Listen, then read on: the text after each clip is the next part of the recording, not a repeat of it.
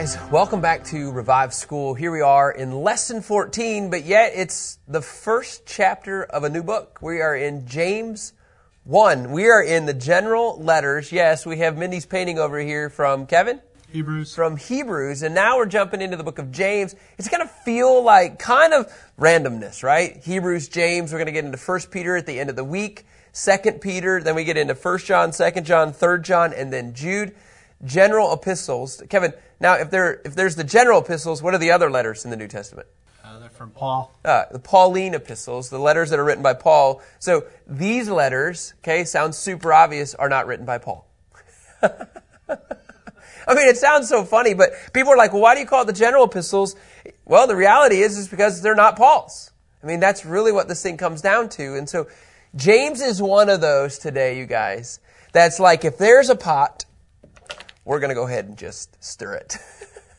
like, when you think about the book of James, uh, first of all, uh, uh, you know, if you're new to, to Revive School, we always try to take a lot of the time in this lesson of the historical backdrop, you know, the, the uh, you know, the authorship, who, the title of it, all these different backdrops that a lot of people don't typically tend to go to uh, when you're studying a text. And in particular, this book uh, is so essential about knowing who is the author writing to and why is he writing to them. Because you get into this one section it's so controversial. Guess what happens? Some people just throw out the book of james. Literally. In fact we'll get into that today. So uh, lord i just pray for this this uh, this week. I pray for the five chapters that we get to unfold every single day. And father would you speak not only through Rich and Kevin and Tom and I, but Lord, would you speak to the hearts of those that are listening? Give us fresh eyes, give us fresh perspective of the book of James, specifically James 1.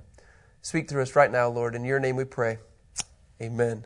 So the book of James, uh, like all general epistles, uh, except for the book of Hebrews, was named after the author.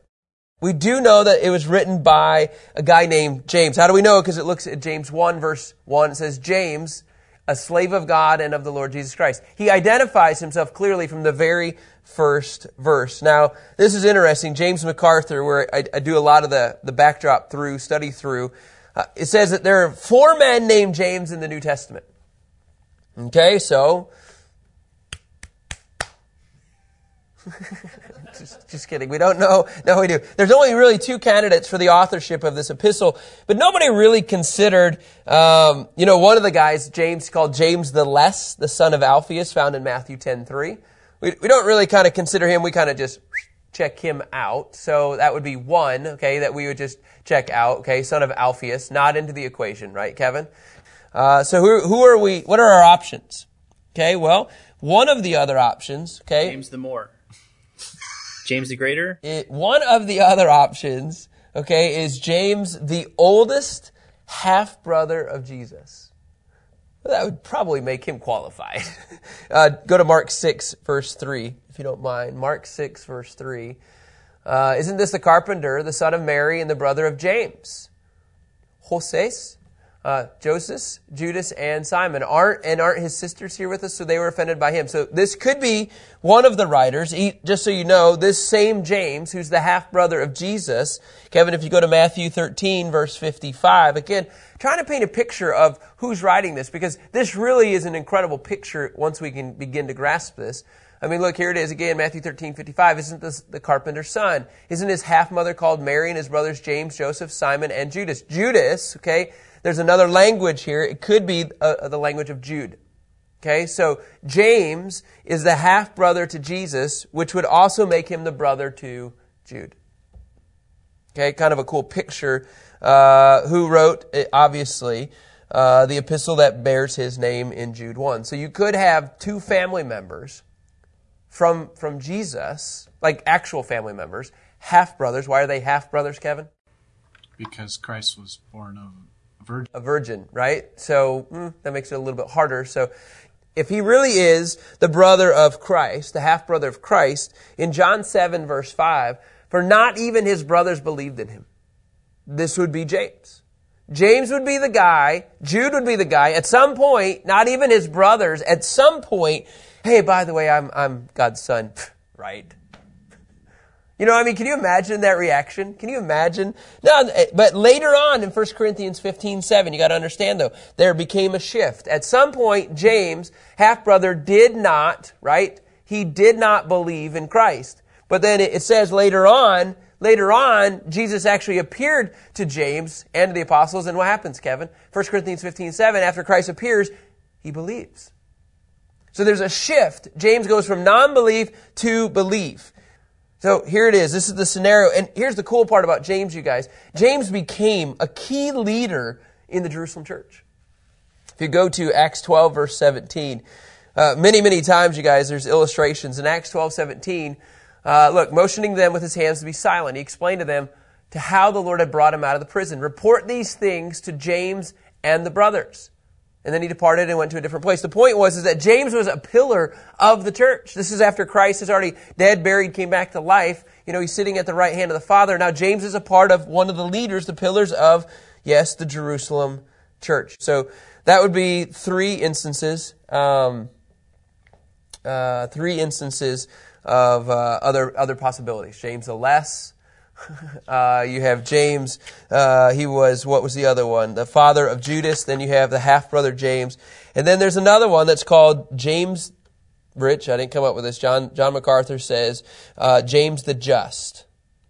Okay, James the Just. Now, interesting enough, uh, because of his um, devotion to righteousness, James the Just was murdered, martyred, excuse me, in AD 62. Okay? According to the first century uh, Jewish historian Josephus. Okay, uh, comparing James' vocabulary in the letter that he wrote uh, in reference to Acts 15, and thus the epistle of James. Uh, the point is, is these are your options. There's writings that can be compared in Acts 15, language, and into the book of James, but those are your four options. Guys, what do you think? Go with the brother of Christ. You know, what do you think, Rich? Yeah. I'm going to go with the brother of, of Jesus or half brother. Here's what we do know is that James did believe. James was clearly exposed to the life of Christ, clearly was interacting with Jesus on a regular basis. And we do know that in James 1 1, he's writing, you guys, to the 12 tribes in the dispersion. When that says that, we're literally talking about the tribes of Israel. Okay, this is what we're talking about. Now, when we talk about the, the dispersion, it's Jewish believers that have been scattered. It's Jewish believers that have been scattered that are literally like, you know, here we go, and they're all over the place. And so this is going to sound really funny. This is a pet peeve of mine. Maybe I'm wrong in this. People articulate and call them Jewish Christians. Okay? If they're Jewish people, they never stop being Jews. Okay? So as we've interacted with Jewish people in actual Israel, they prefer to be called Jewish believers because Christians in their minds are Gentiles who accept Christ. Jewish people who embrace Yeshua, who believe in Jesus, are now believers that are Jewish. Does that make sense? So in this context, he's writing to Jewish believers, those Jews that have accepted Jesus, have accepted Christ as their Lord and Savior, and they're all spread out. So Kevin, does that make sense? It's kind of a contradiction if you put those two words together in the same phrase. Okay, so absolutely. Now, James probably, according to MacArthur, wrote this epistle to, believer, to believers as a result of the unrest recorded in Acts 12. Okay? Roughly Acts 12, they would say, is an AD 44. Now, if this is written, you gotta think about this. There's no mention of the Jerusalem Council eh, talked about in, in uh, Acts 15. So you would think, Kevin, in the book of James, like if this is written uh, after the Jerusalem Council, correct? You would think he would mention something about that because he's in the heart of all of this. Does that make sense? So because of that, uh, which the Jerusalem Council happened in AD 49, okay, then they could say that James was probably written between Acts 12 and Acts 15. In other words, Acts uh, AD 44 through 49. Okay, that's how they would come to this conclusion. It's an interesting perspective. So AD 44 through 49, Acts 12 through Acts 15. We know that he's writing to uh, the believers. Some people would say that the recipients uh, of this of this group, the Jewish believers, they were scattered because of the martyrdom of Stephen in Acts 7. Okay, there's a thought that as soon as Stephen's uh, martyrdom took place, what did they do? Well, because of persecution under Herod Agrippa the first, they had to scatter. So, 15 times, this is kind of crazy, throughout the book of James, his audience is listed as brethren. Kevin, he's writing to believers. You have to understand when we get into this language of faith without works is dead, you have to understand he's already writing to people who have embraced Christ. That's what it just it, it, drives me crazy when you take verses out of context and you don't know who he's writing to, and then you can say anything you want based on one verse. And so this is kind of the understanding. Remember this. James is clearly writing to a group of believers. Now, Kevin, this is crazy. I'm going to just kind of hit the pause button on all this. Uh, there's lots of themes in, in all the book of James. You have born again. Uh, you know, Warren Wiersbe says we're supposed to examine ourselves in the light of the word. Uh, we must obey. We got to continue to walk out through these trials. And then here's this word I want to emphasize testings. There is all kinds of testings in every single chapter that you're going to see in James 1, 2, 3, 4, and 5. In fact, at the end of James, you're going to hear me go back and talk about the testings a little bit more in detail than I am even today. But this is kind of the context. So, what's our word in all of this? What is our word in all of this? Because this is really one of those books. Uh, and in fact, let me, I, I, don't know if I go there. I think I have it here, you guys. Um, surely I have it I'm here. I'm sure it's there somewhere. I'm sure it's here somewhere. Where? Why don't I have it here? Uh, you know what it is? I get to it tomorrow because of James 2. Martin Luther doesn't like this book, but I'll save that for tomorrow. In all of my notes, Rich, you're right. I'll get to it tomorrow. So, what's our phrase? Our phrase is this is an interesting one. It might be remember the pot that we're going to stir it. It might make you cringe a little bit. Okay. Our word is this: perfect law. Now, I I capitalized it, but this is not capitalized in Scripture. I just did it because I was writing this. James 1.25, it says this. Uh, but the one who looks intently, okay, as believers, into the perfect law of freedom and perseveres in it, and is not a forgetful hearer, but the one who does good works, this person will be blessed in what he does. So the Scripture says, if you intentionally look into the perfect law. Well, Kevin, we know that after Christ came, death, burial, and resurrection, we know very clearly that the old law is done. So when it says you look into the perfect law of freedom, this perfect law of freedom is not talking about the temple and the sacrifices and the offerings. He's not talking about coming before the Lord trying to keep up with the 613 laws. He's like, no, no, no, I'm talking about something more. You have to look at it with the lens of Christ. And in fact, Jesus says in Matthew 5 17, this perfect law, you guys, is Christ. Matthew 5 17, it's pretty clear. We've been talking about this all throughout revised scripture. Jesus says, Don't assume that I came to destroy the law or the prophets. So Christ says, I'm not coming to get away with it. What does he say? He says, I did not come to destroy, but to fulfill. When you look at this text in James 1.25, James 1.25 is truly playing off of Matthew 5.17. Jesus is saying the perfect law is me. I am fulfilling the law. I am the perfect law that only brings about freedom. Interesting enough, Kevin, if you go to Hebrews 10 verse 1, we talked about this a little bit uh, a couple weeks ago. Hebrews 10 1 says, since the law only has only a shadow of the good things to come and not the actual form of these realities. It can never perfect the worshipers by the same sacrifices they continually offer year after year. Well, why?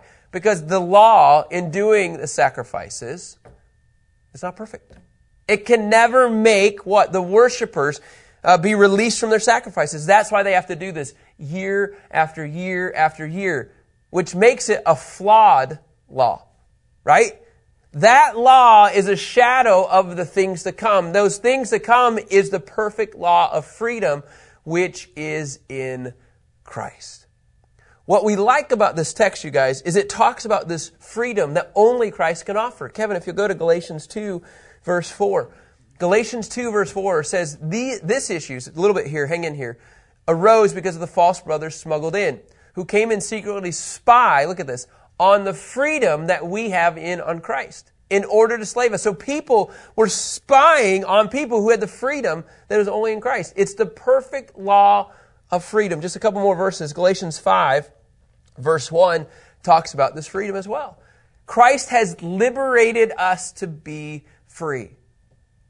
I love this picture. It's the perfect law of freedom. Kevin, when we're talking about the perfect law, it's only through the death, burial, and resurrection of Christ. And then you can experience freedom. Then if you go back, Kevin, uh, please, to James 1.25, this is important. In order to understand this, okay, in order to persevere through the, the testings and the trials, in order to understand how to do and walk out these good works, it only comes through the perfect law of freedom that Christ can offer. And what do we have to do? Look intently at it. And we have to persevere with this. That's how this thing works. And James is going to talk about the perfect law of freedom in every single chapter. And when you do this, Scripture says you'll be blessed. Kevin. When I hear look intently, I'm like, it's a focus. That's that's another word that I would think. It's I got to keep my focus. Yep.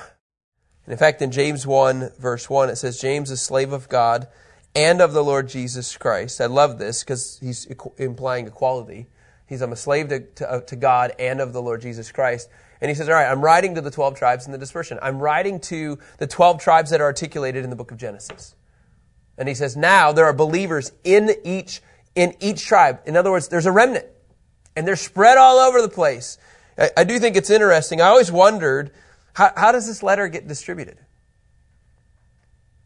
They're all over the place. How, how do they find these guys? I just, I love just even thinking through that. And he says greetings in verse 1.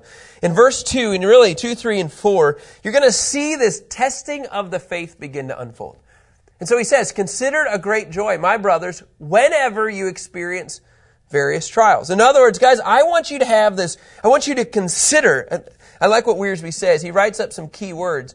He's like, I want you to consider with a joyful attitude, you guys, that you're going through these trials. Like, can you imagine if all of a sudden you're going through this, uh, you know, this, Kevin, I keep going back to your dishwasher. Your dishwasher breaks, you know, or your, uh, uh, the thing underneath, uh, Garbage disposal. yeah, thanks, the garbage disposal. Like, consider it a joy. Now, Kevin, in this context, okay, the various trials, more than likely, that he's talking about are not dishwashers and not garbage disposals. He's talking about because of who you are in Christ, you're going to experience persecution. So, yes, this can imply, like you get this context, but he's writing to people who are spread all over. And if there's a small remnant, there's a really good chance that people are going to, yes, actually mock them, insult them, and maybe even hurt them because of their faith in Christ. So I need you to consider it a joy. And then he says in verse 3, knowing that the testing of your faith produces endurance. Now, I mean, look, a garbage disposal, you could lose your faith over it. I'd hope not.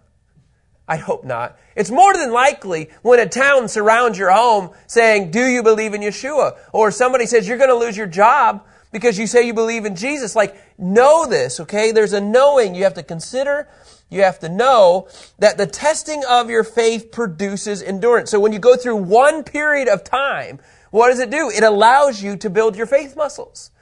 You know, Tom, it's you doing CrossFit, like you're working out.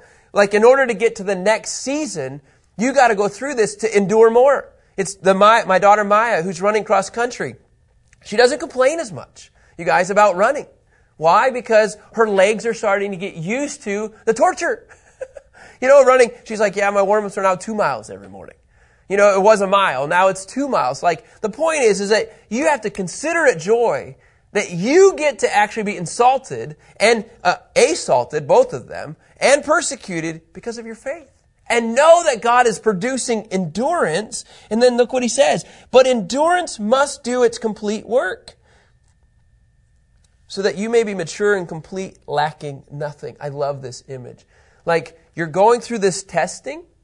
Okay? Now here's this language. Okay? You're going through this testing so that uh, you're producing endurance, but this endurance has a plan. That plan is, is that, Kevin, that you and I would grow in the Lord, that we would be mature, and that we could walk out what He's actually originally called us to. It's kind of a really cool picture. It's interesting to me at the ounce of suffering, at the ounce of trials, Many believers don't go through the endurance process. Many people don't go through the testing of faith, which is why I believe we don't see mature believers at times.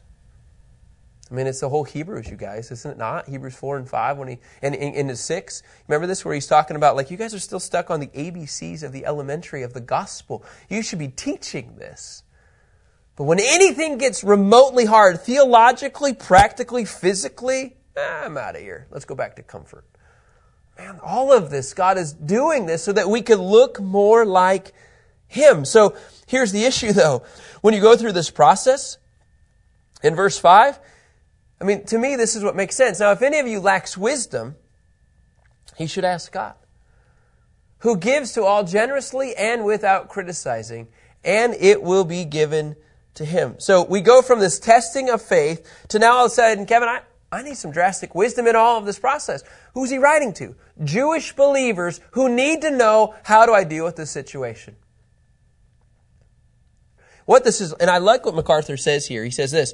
He says, God gives it, uh, I'm sorry, this is Nelson's commentary here. God gives it not necessarily this wisdom uh, on how to get out of trouble, but rather insight on how to learn from these difficulties, to learn from these trials. And for me, that's how you mature. God, what are you teaching me in this moment? Instead of saying, God, why am I doing this? Or God, why am I have to go through all this? God, what are you teaching me?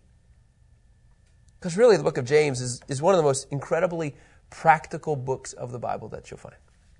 It's so down to earth. How do I get through this? Ask him. But in verse 6, and I love this picture, and really here you have a picture of Mindy that we're going to get into that she's painted, but let him ask in faith without doubting. Ask God for wisdom that he's going to show you what you need to learn. But don't do it with doubting. For the doubter is like the surging sea, look at this, driven and tossed by the wind. For the doubter is like the surging sea driven and tossed by the wind. Isn't that an, it's an awesome picture, awesome painting. So when you ask, don't be like you're going to be tossed here and there and back and all over the place. You know, it says in verse 7, no, that person should not expect to receive anything from the Lord. So I'm going to keep backing up in this. There's a time of testing of faith. I'm going back all the way to verse 2. Consider it joy when you go through these times. Knowing though that these times, the testing of your faith, okay, in this process will actually lead to and produce endurance. You know what that, that says to me? It doesn't say it will produce and it's done, it produces.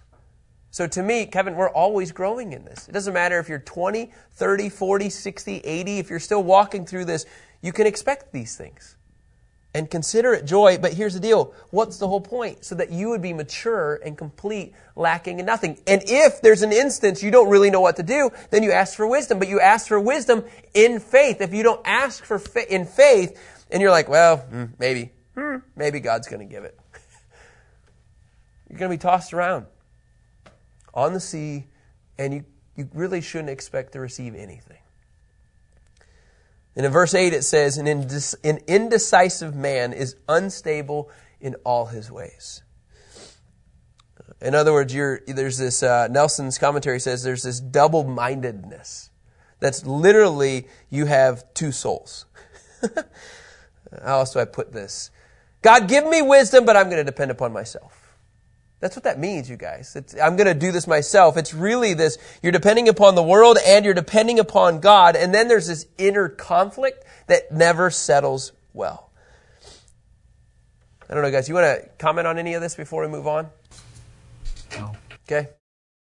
So when you get to verse 9, 10, and 11, really what you have is two examples of, of uh, you know, the rich and the poor going through these trials, going through these situations. And then when you jump to verse 12, you're gonna, you're gonna see a person who endures these trials.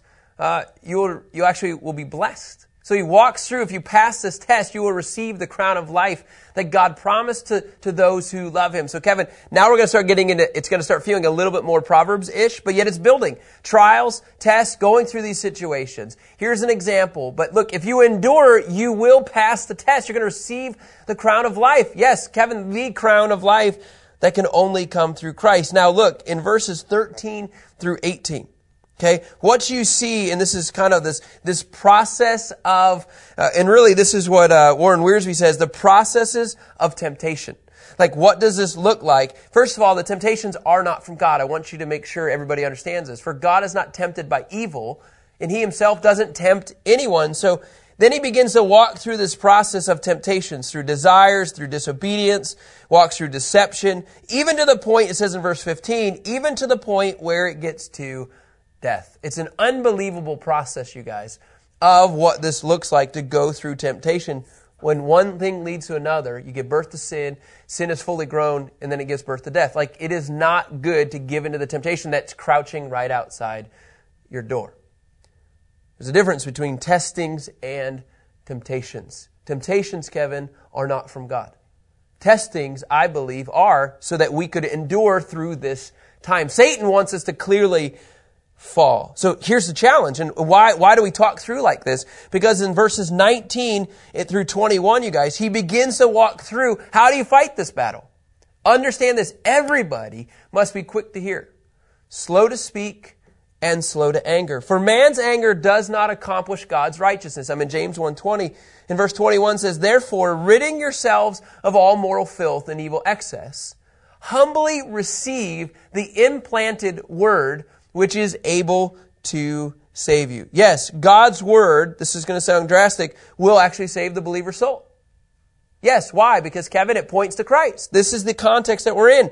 So if you want to go through these trials, if you want to go through these testings, you got to receive the Word of God.